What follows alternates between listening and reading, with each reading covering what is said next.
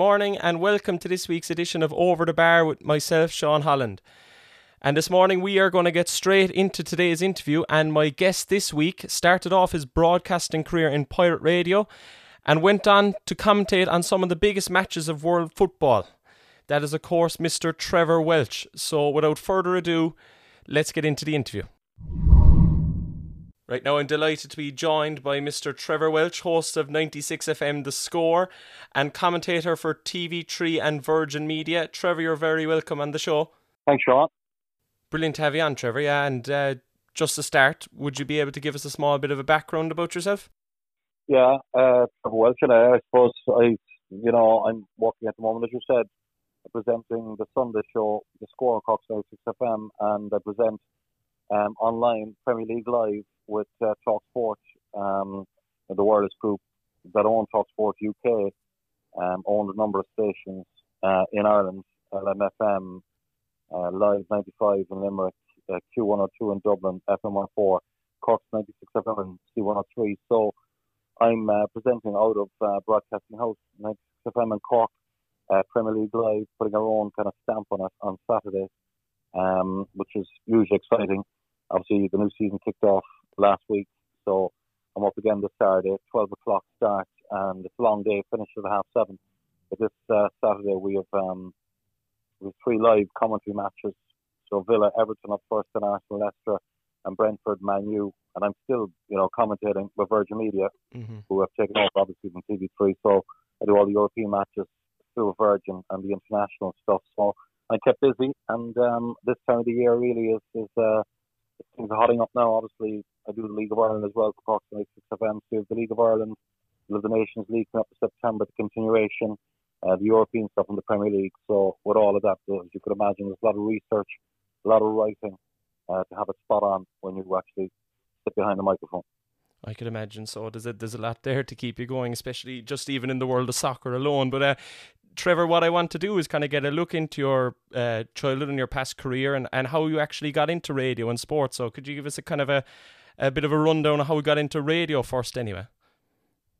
Yeah, um, I went to uh, Dare Park School, um, Closhie um, in the uh, in the late seventies, early eighties, and uh, my brother Noel, who worked for the Cork Examiner as a journalist, but he was on the first pirate radio station in Cork. Um, it was called uh, CBC, the Cork Broadcasting Company, and he was on that in around 1977 to 79, 80 maybe. Um, but, you know, even from an early age, I was only 12 then when Noel started on pirate radio, and I was listening into it. And, you know, there was no station playing popular music at the time. Certainly Radio 1 or RTÉ weren't playing any popular music back in, back in that time in 77. And um, I was listening to the pirate radio stations and uh, my brother Noel would have been on a program called Afternoon Delight, and I just thought it was the coolest thing ever. Mm-hmm. And I think from an early age, I kind of thought about that as a career, um, to be on radio, uh, not not even TV particularly at that time. It was just radio. I was listening to a lot of radio at nighttime, Radio Luxembourg as well, you know, and I was fascinated mm-hmm. by Radio Caroline, uh, the station out on a ship in the UK, you know. Mm-hmm. So, um, basically, as the years went on, I suppose when I was about 14, maybe, I asked my brother, like, would he record me uh, doing a few links and send it off to um, one of the Cork pirate radio stations and see how I got on.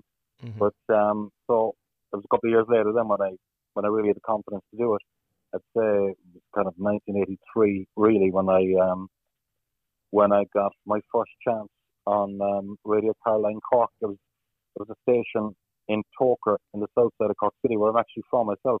So I hadn't far to go. I cycled down one summer's evening and uh, the guy that owned the radio station, Mickey Daly, uh, listened to my tape and he goes, Yeah, he said there's potential there mm-hmm. and he gave me a weekend show. So that's where I started in around late eighty three and um, the rest is history as a fella like a, uh, as a fella says. I went um, from, from Radio Caroline to South Coast Radio then there was the original South Coast Radio was the early 80s, but I went to the kind of second coming really of South Coast Radio in around 1984, 85, and um, I was on pirate radio then until it really closed down, I suppose, in the late 80s. Mm-hmm. Uh, but in 1988, I got a break on multi-channel TV. Um, they were looking for a sports presenter. I think Eamon O'Keefe, who was the then Cork City manager, was presenting the show out of George T in Cork on local television, multi-channel TV. But he wasn't cut out for it. Uh, to make a long story short, and they started advertising for a sports presenter then, and I put my name in the hat, and I think they listened to me on radio. I was doing a bit of sports and radio even back then, believe it or not, and um, they gave me an audition and asked me could I commentate, and I I kind of bluffed it a bit and said I could, even though I never really commentated, only maybe in a month of seeing a league match, mm-hmm. and uh, I ended up working with multi-channel doing commentaries on Cork City, and I did all the J stuff, the county championships, hurling and football.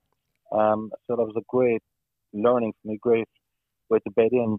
You know, um, I got kind of free reign as such. I was putting scripts together, I was reporting, I was commentating mm-hmm. the works, and uh, in that time, like I've, I think I've interviewed something like eight world champions out of that small building, George's T in Cork. And I worked for them from 1988 to 98 when I um, got the call for the first, obviously, television station, the first uh, independent television station in Ireland, TV3. So I went for that, um, and with, with, the backing I had, with the you know, with the experience I had, the grounding I had with uh, multi-channel really stood to me. And uh, make a long story short, I landed a job then in TV3 as the anchor, and uh, I spent um, 1998 to 2012 as full time reading mm. sports news um, on on the news at 5:30 and doing a, a nighttime show called Sports Tonight, and um, I did uh, present kind of Airtricity week, Weekly as well. Airtricity League Weekly was kind of a, a highlights program for League of Ireland, mm-hmm. uh, dedicated to League of Ireland.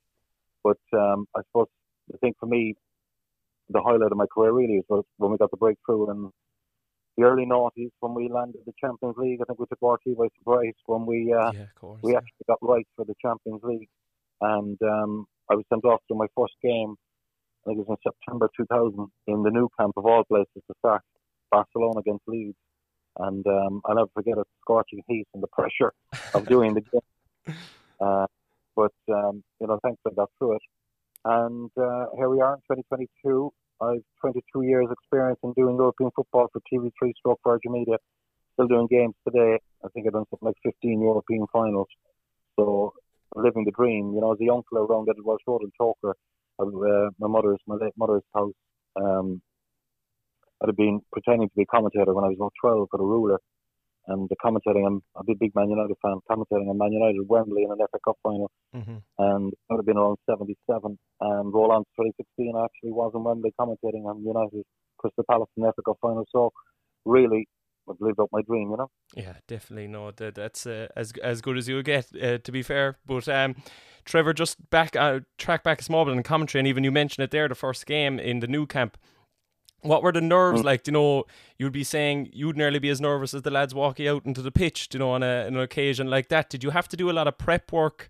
You know in terms of when your commentary, do you know this go, kind of goes for both the first game and every game. Is there a lot involved in the background before you even take to the mic? Yeah, yeah. There's a lot of research. Like you have to be, I suppose, like doing exams. You have to uh, be ready uh, for for the match itself. And um, you know, I think I had done commentaries for multi-channel, but this was a different level altogether, Champions League, you know.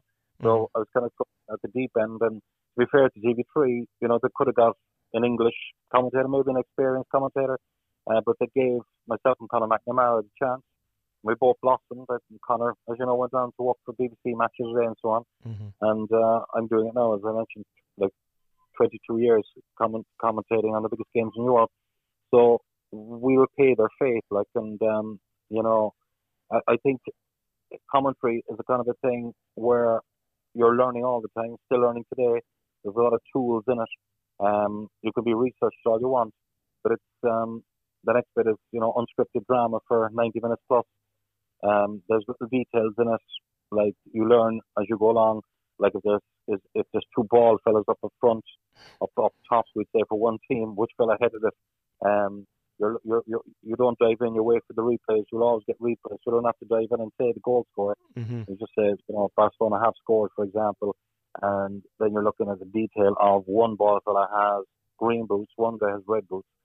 So all these little tricks of the trade, there's a lot of tools in the trade like that you learn as you go on, you know. But um, I just think commentary is, is, is my passion really, and that's mm-hmm. where I excel at, I think. But it's due to you know a lot of hard work um, behind the scenes, and then delivering the game itself. Like you know, you're told going into the commentary, send some comments, don't overdo it. Mm-hmm. Especially with television, where radio you have to paint the picture, but on television people can see it.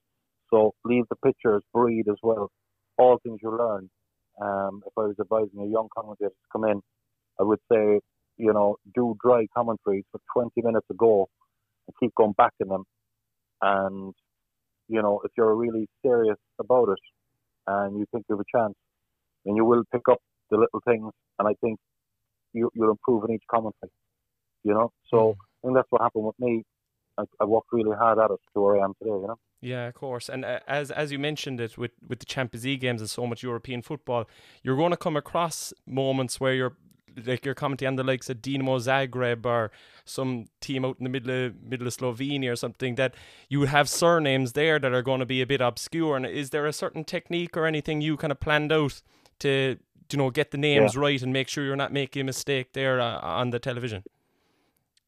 Yeah, believe it or not, like um, you know, I would ring the agencies um, of of those countries, you know, the embassies, rather not the agencies, the embassies. Oh, right. We'd say there was we say there was a Croatian team, and and you'd always never get an English team or Scottish team. You know, it's, it's rare I do like a Croatian team against. We'd say a Dutch team, for example. Mm-hmm. Now it can happen, but I would in that scenario as well ring those embassies. But we'd say there's um, a Croatian team in it, I'd, I'd ring the Croatian embassy in, in Ireland, and um, I go through some of the names that will that I wouldn't be familiar with. You'd always know a few of them, like so you'd have to go through about five or six maybe, and um, I'd spell it out, and they would break it down for me. That'd be one way I could do it. Mm-hmm. Um, the other way, you're looking at YouTube stuff and how it's pronounced, and you, you put in the Google translation. You can put in Croatian to English and put in the name. So there's a, a number of ways now you can do it um, which is usually helpful to commentators. The other thing is when I was going to a lot of games, and I've gone to as many games now, but we'd say if I went to a game in, you know, London at the time, Highbury, we'd say, and Arsenal playing um, a team like Shakhtar Donetsk um, from from the Ukraine, you you would go to a TV meeting at five o'clock, and um, you would talk to somebody from the, uh, the with with the party, like with with um, Shakhtar Donetsk, and they would go through the names as well. So mm-hmm. there, there's just a few ways of getting the names, and you know, you, you'll you'll be okay. You know, you'd always get it right. You would know. To be fair, no, that's that's a very unique um, style of doing things, anyway. But it does kind of clear things up for yourself, and just on the on the commentary as well with TV Three, Trevor, as you kind of said there, we're going over to London and, and bits and pieces like that.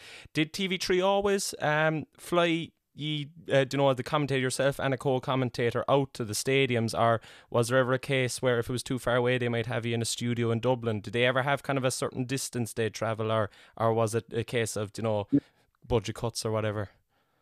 No, it wasn't. Um, the early years were great. Like there was no restrictions really. I, I flew to far off places like was in you know Budapest, uh, A Coruña in the north of Spain, doing Deportivo La Coruña Mm-hmm. Um, we, we flew we flew everywhere. Turin, Madrid, like all the big teams in Spain, obviously, Italy, Germany, and England, obviously. Um, so there's no kind of restrictions. Um, I think after kind of 2012, we, we, we only went to the big games then, like the, from the semi-finals, maybe quarter-finals, semi-finals, final. Um, and then COVID struck, of course, and we didn't travel off for the last two years. Mm-hmm. So it's gotten to that point now where I think um, we could have five or six booths set up in headquarters in Ballymount in, in Virgin Studios, and you could have six commentators doing six different matches like on the night. So I think you know cost saving and maybe less risk of things going wrong. Mm-hmm. Yeah, no, I get, I get you. No, that's um, that was something I was always very interested about. And in terms then of the commentary, you, you always have um, a co-commentator with you, and normally they they would be um, a former soccer player. And would you have had any kind of like favorite co-commentator, Trevor, who who you'd always been very comfortable next to? Yeah, I think if if I had to pick one, like, and I say this to people, Mark Lawrenson was, you know, I was very relaxed in his company, and he, mm-hmm. he had that kind of style about him anyway, kind of a relaxed style. And um, we kind of knew each other well because we did so many matches. I think it's just about getting that partnership right, when to come in, when to come out, and uh, he had a good style of kind of um, moving forward when he wanted to speak if he spotted something, and um, you know, it was um, I, I think Mark Lawrenson would have been would have been my favourite. I like working with Kevin Moran and I work with Frank Stapleton here. Ronnie Whelan was very good. Like they were all obviously good because they all play the game and they know the game inside out. I think Gerry Armstrong in the current climate, I like working with Gerry. I think he's mm-hmm. very authoritative and uh, especially in the Spanish teams, he's uh, I mean he can speak fluent Spanish. Mm-hmm. He, he, he played over there, yeah. and uh, he know he know a lot about Spanish football. In that in that respect, you know, he's he's very good to work with as well. You know. Yeah, I'd agree with you there, Trevor. Like even with Mark and even Gerry's mentioned there, everything comes across as very naturally with him, and it would definitely help you and stay composed as a commentator. I'd imagine. Then on top of it, and and just on the games you've commentated on then as well, Trevor, is there anyone that really stands out to you that was probably your most memorable? Um, I, would have to say, I suppose my first game ever at Old Trafford. I mean, that was a dream to do, you know, to, to, to commentate in Old Trafford, really. And uh, my first game would have been kind of the end of 2000, I'd say. Um, would have been United PSV Eindhoven, Old Trafford. I was staying in a hotel across the road the night before, and I remember looking out the curtain, like the big sign, like Old Trafford, you know, the red lighting mm-hmm. outside Old Trafford, and it's, you know, someone had pinch me it because it was just like a dream, you know. Um, that that would always stand out. That match, just doing being an Old Trafford commentating for the first time, I ended up probably doing about 30 commentaries there in the end. Um, Wembley was was really special as well, doing cup finals there, because again, dreaming about being in Wembley for a cup final, then to commentate in one. Um, you know, I suppose my first Champions League final that I did was um, in Glasgow 02 as Zinedine Zidane's kind of uh, mm-hmm. volley. It was uh, superb, and I'd be a Zidane fan. Um, so that stands out. But, you know, any of the Champions League nights, being in Glasgow, Celtic, the place was rocking. Um, you know, Celtic Juventus. I, you know, I've been over watching Messi play for Barcelona, Ronaldo for Madrid, been in Madrid a few times. So you know, they're all quite special, all unique in their own way, and um, you know, fantastic experiences. Like just you couldn't buy it. Course, yeah, and, and, and your voice is fairly nostalgic to go with uh, Tuesday nights there on TV3 as a young fella, any fella my own age can nearly abide to that as well. And then once the, once the game finishes, then Trevor, he, um, he as commentators then, uh, well, whatever the situation was with TV3 was that he would go down then and do post match interviews. So yeah. in, in terms of the interviews then, um, I suppose probably the main one we got to mention is is Jose Mourinho and, and the custard creams. You you might give us a bit of a background to that. Yeah, I mean, uh, you know, I suppose TV3 didn't have the luxury of having a specialized, I suppose, um, interviewer per se, um, doing the interviews below. So my job would have been like finish the commentary, mm-hmm. uh, everything into a bag, rush down to the um, to the, the the area they're doing the, the flash area they call it, uh, to do your interviews, which would have been pre-booked before you go in. You go to the TV meeting, and you know the US people would take a list of who you're looking for. They won't always guarantee it. Uh, you get them, but then you walk down the line, you know, and they give you somebody. Um, Jose Mourinho, this one happened with the Biscuits in 2010. I think he, I come back with him to Milan to play his former club. He managed obviously Chelsea, and he knocked, they knocked Chelsea out of it. Um, but what happened was just pure spontaneous. Really, I knew coming up to the, the lead up into that match was that Mourinho was telling the world that he knew where the custard creams were hidden in the Chelsea cupboard and the tea room, and the, the ladies, the tea ladies, still loved him, mm. and he was kind of uh, just, um, you know, I suppose, just rub, rubbing rubbing Chelsea up like um, on the way to the match, but you know that he was still popular there, he was still a special one at Stamford Bridge. And um, I kind of tune into that, like about the custard creams. But long story short, Chelsea knocked them out, or uh, Inter Milan knocked Chelsea out, and we were told Mourinho was doing two interviews. He did two interviews, so I said I thought I was gone then after that. Mm-hmm. But just um, a kind of um, a rare opportunity. We had the cameras rolling, and um, he was walking towards me, and I said to the UEFA guy, "Here's Jose. Look, I just asked him two questions." And he goes, "Okay, if you'll do it, he'll do it. But if he, if he doesn't, he won't. Like we'll just Mhm. see how he is." Of course. So he's walking towards me, and he takes biscuits out of his pocket, um, and he's eating the biscuits. And uh, your man said, "Try it there now." So the camera's rolling. So I went up and I said, uh, "Jose, hi, Trevor Welch from TV3 in Ireland." I said, "How does that feel tonight, knocking Chelsea out of the Champions League or Old Club?" hmm and he put uh, to his mouth with the biscuits in that he couldn't speak. And we were live, so I was saying to him, uh, I just had the conversation, and then I thought myself, so it's the custard creams, Jose, you like the custard creams? He goes, yes. And then I said, your favourite biscuits? Yes. And then he was, uh, then he was apologising. He shook his hand kind of thing to say sorry. hmm And then he finished the biscuit. He goes, I'm okay now. and uh, got two questions in. So it was great. I just said, um, you know, at the end of it then I said, uh, thanks for talking to us, Jose, and enjoy the custard creams.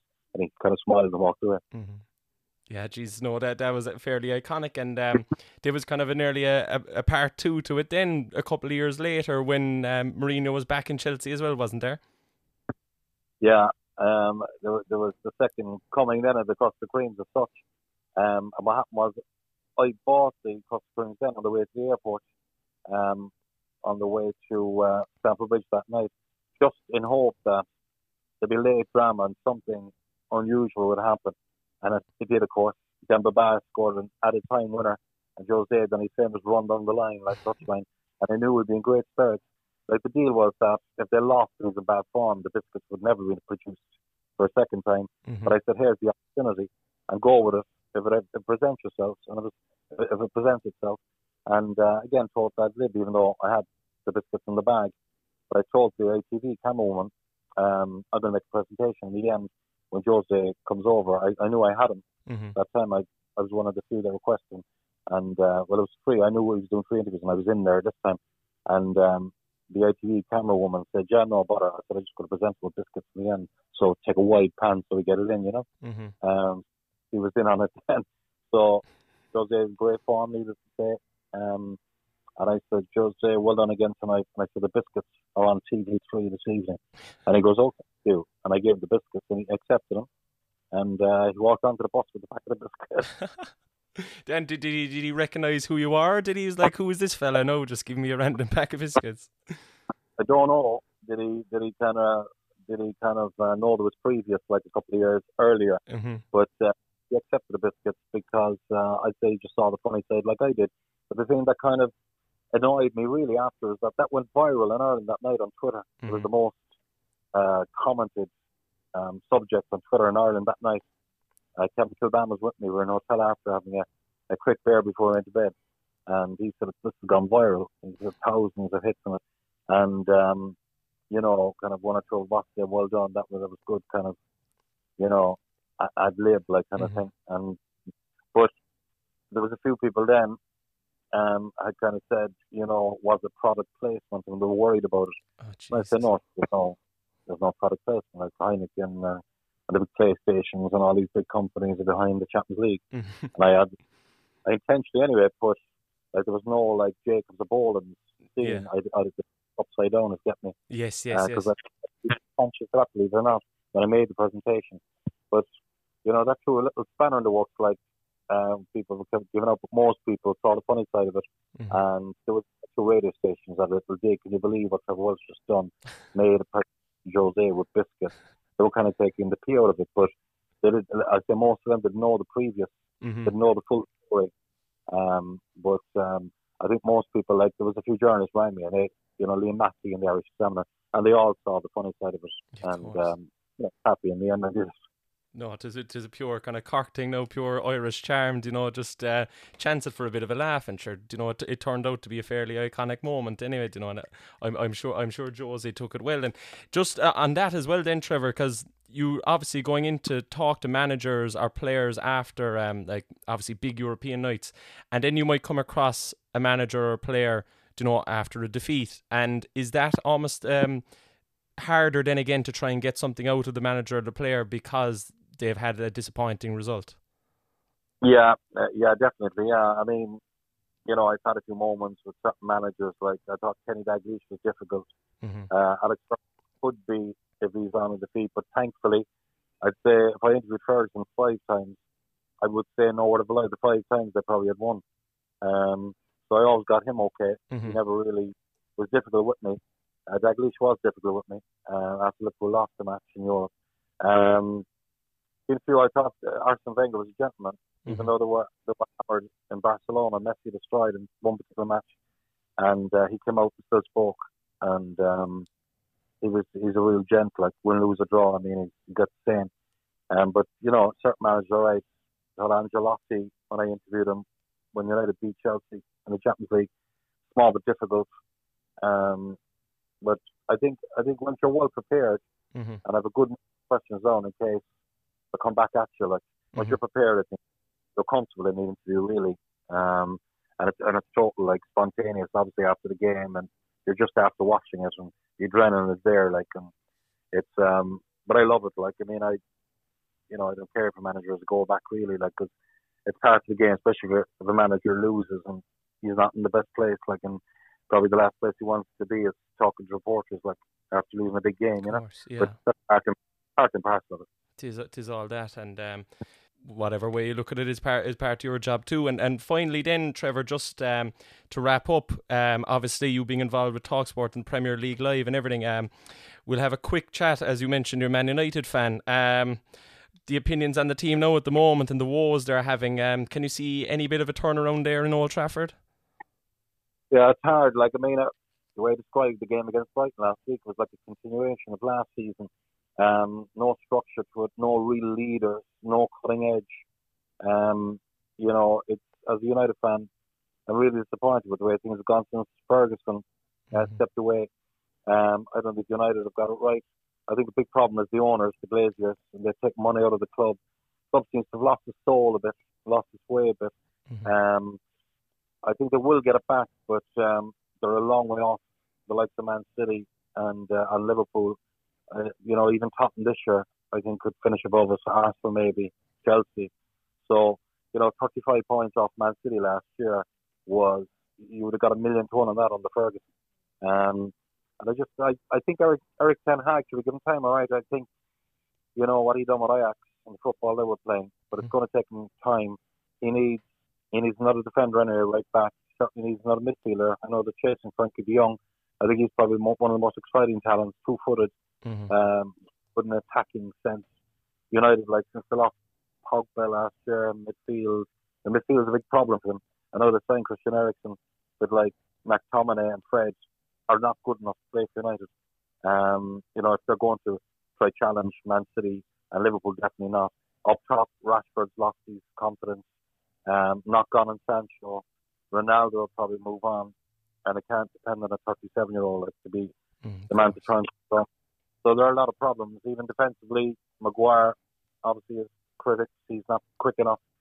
Um, but I, I think they're four or five signings short of having any chance of competing for the top four. And it's it's hard to see. I'm going over Monday week for the United Liverpool game. Yeah. On the 20th of August, Monday week, and you know, not that I'm dreading it, but I'd be fair that if United don't get their act together, it could be embarrassing against their greatest rivals. And um, you know, it's they're a hard watch at the moment in, in terms of the, the structure's not there. Like Liverpool know what they're about, Man City know what they're about. Even you know, Tottenham under Conte. When when Solskjaer went, and I think they hung on to Solskjaer for two years too long, and that was a bit another big problem. I think, like I remember putting up a picture on Twitter when Solskjaer went, and said Antonio Conte, get him now, and I think he'll do great things for Tottenham. Um, but uh, long way to go, and it's just disappointing. You know, I think under Ferguson, United had a certain style of playing quickly up the pitch. You know, keep it full back, mm-hmm. flank down the wing, you know, and they could score in seconds. I just don't see, you know, and teams are coming to Old Trafford now, any team thinking they can get a result like Brighton last week. Yeah, that, that's a, that's a big thing. The the mental side of it as well, Trevor. As you're saying there, you know, um, the Ferguson's era, did there was almost that, that intimidation factor that you'd say like teams were nearly beaten before they even kicked the ball, you know, against that United team. Yeah, definitely, uh, definitely, it's a mental thing. Like, um, you know, I I think Ten Hag might get it right in time if he's given the time. Uh, taking a few seasons, I'd say, but I'd say he will be good for the mental side of things. Uh, from what what you hear about them. Um, but um, they're just they have a weak centre United at the moment. They've got to be mentally strong. Um, I just hope that they'll they'll sign two or three players anyway at least before the uh, transfer window, and maybe they, they could challenge for the top four. But in terms of the title, I think they're a few years away. Mm-hmm. Yeah, I, I, think you're right there. But um, I'd be a Liverpool fan anyway, Trevor, so I don't mind seeing it. yeah, that's the thing. They were, they were, that's the great rivalry. Like, I mean, you know, when I was going to school, a lot of my friends were Liverpool fans because Liverpool winning any everything at the time. So I was going to school in the 70s and 80s, and I put up with Liverpool fans saying, you know, the, your years behind us. And I was saying, you know, we'll, we'll get our time. And Ferguson was probably the worst thing that ever happened in Liverpool. Mm-hmm. Like when he came in, he said, uh, "We'll knock them off their perch," you know, mm-hmm. and he did. Yeah. And they're still above Liverpool. Like I know all the thing was when Liverpool won the title year before last, saying, you know, we're back on our perch, but they're not really because they're still one behind United. And I say they can only join United on their perch if they win the title next this season. Um, but it's an incredible achievement of Ferguson what did, like knocking a team like Liverpool off their perch. 2019, but I'm fearful. I, am just kind of glad that Man City are dominating as United at the moment, believe it or not. They've only a few titles. Keep Liverpool down until United get back in top is the way I'm putting it. Yeah, yeah, yeah. It could be a while yet. I, and I feel your pain as well. I grew up in the mid noughties, so um, I know what it's like when the rival team is doing better than your own crowd. So I, I've watched some dreadful Liverpool teams. So what goes around comes around, and, and you know it'd be good to see the rivalry come back again. Yeah, it should be an interesting season though with the World Cup as well, like how that will affect things, you know. Mm-hmm. Um, mm-hmm. What players will get injured, what club will suffer most. I think it'll be kind of a different season. Somebody will come from the pack. Maybe Tottenham could could challenge City and Liverpool for the title. I think. Mm-hmm. Um, you know, maybe someone else will come from the pack. Maybe an Arsenal. Um, I don't think it's going to be United, unfortunately. Yeah. Look, we'll we'll we'll leave it at that, Trevor. We'll we'll um we'll bask in the glory of of United being down in fifth or sixth for another while, anyway. Perfect, no worries, per- perfect, Trevor. Um, to, it was a, it was a pleasure ch- uh, chatting to you, and thanks very much for coming on. No bother. Uh, Thanks, Sean. Pleasure. So, as mentioned there with Trevor, the Premier League is on the sporting calendar this weekend, as well as the European Championships, which have started off over there in Munich. We also have golf in the St. Jude Championship. We have the Rugby Championship that is taking place down under and plenty local GAA action to keep you entertained. So that is it from me this morning. You're listening to West Cork FM.